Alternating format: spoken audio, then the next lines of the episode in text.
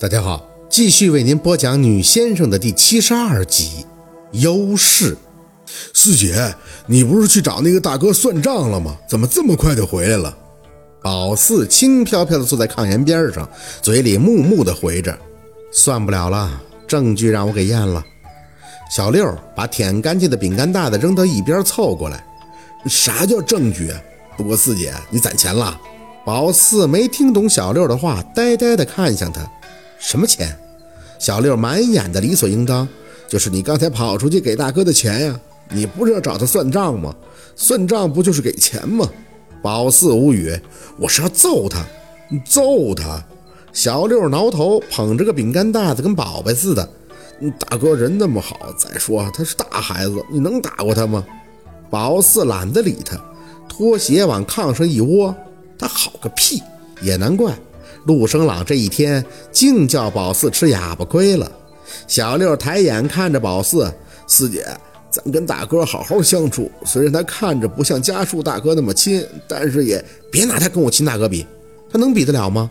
我大哥不但会画画，现在还是解放军战士，过年的时候还给我寄过拿枪的照片呢。他会什么？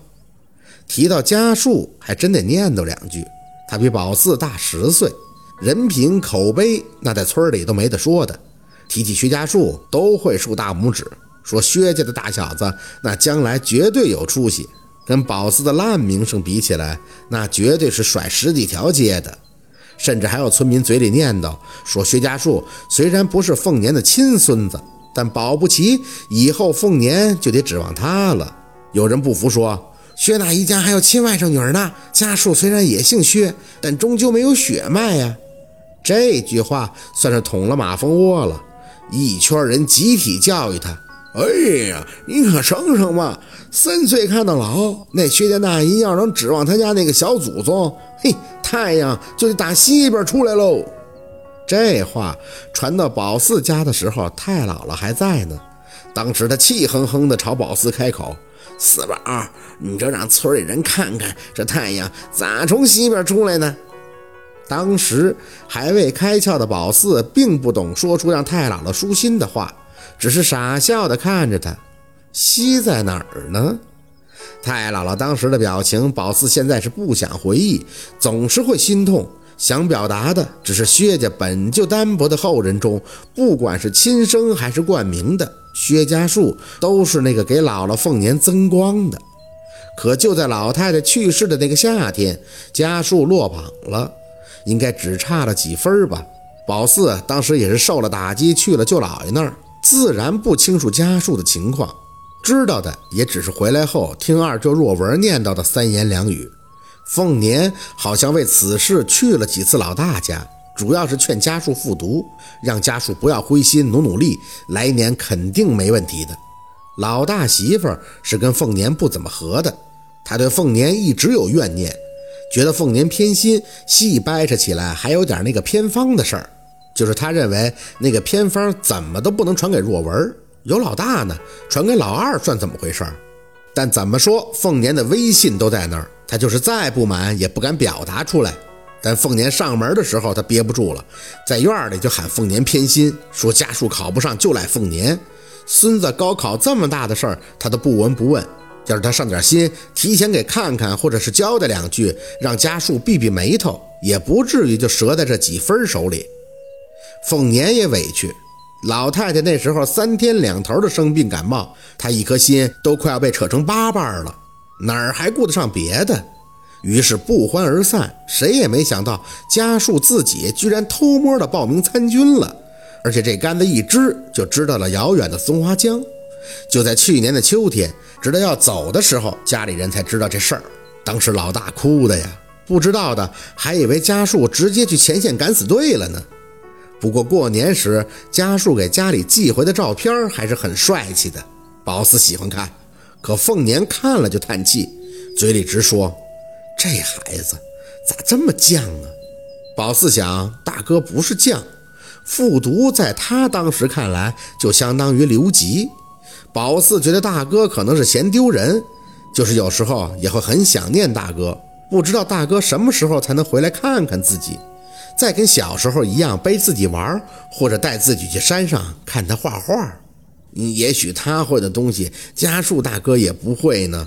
宝四懒得搭理小六，一肚子窝囊气，真是憋得很。也不知道是不是被陆生朗刚才那个口吻架势给唬住了。站在外边的时候，浑身还冒凉气。宝四从小就听惯了别人护着他的话了，就像是家树老说的：“四宝还小，要包容，被照顾。不管这宝四任性还是闯祸，大家都是要让着他的。”可是这个陆生朗倒好，欺负宝四还理所应当的。宝四自言自语：“我怎么他了？我有本事你等我长大的，我弄不死你。”嗯，四姐，你真生气了呀？一见宝四这样，小六也消停了，磨蹭的坐到宝四旁边。你要是烦他，那我也不跟他说话了。可是我不懂你为什么烦他呀？他又没干啥。你看一开始金刚朝他车叫的多凶。都要咬人了，可是他都没生气，还喂金刚。就算是金刚拉稀了，那也……我明白了。宝四直直地看向小六，他是记仇。小六被宝四打断话后有些发愣：“什么记仇啊？”宝四一本正经地看着小六分析：“因为金刚朝他叫了，吵到他跟他舅舅了，所以他要害金刚拉稀。”小六急了：“四姐，那不是……你听我说。”宝四这儿。现在说话还感觉嘴里直冒凉风呢，尤其是想到陆生朗为金刚时那一刹的灿笑，典型的黄鼠狼给鸡拜年，没安好心。金刚拉稀一定是他害的，所以金刚后来一点精神头都没了。然后我跟姥姥说，看见他喂金刚东西了，他又故意害我。边上就说，最后他看见我在小米粥里吐口水，今晚又给我吃辣味饼干，一定是这样的。绝对不要低估一个十岁孩子的智商。宝四听过很多先生的故事，最简单的推理他还是懂的。想到现在，脑子里再结合那个姓陆嘴角的微笑，宝四开始发怵。离远点吧，这种人必须离远点。以宝四目前的年龄、身高、体格，甚至是脑力，均不占优势，谨防下次吃亏的最好办法。就是躲。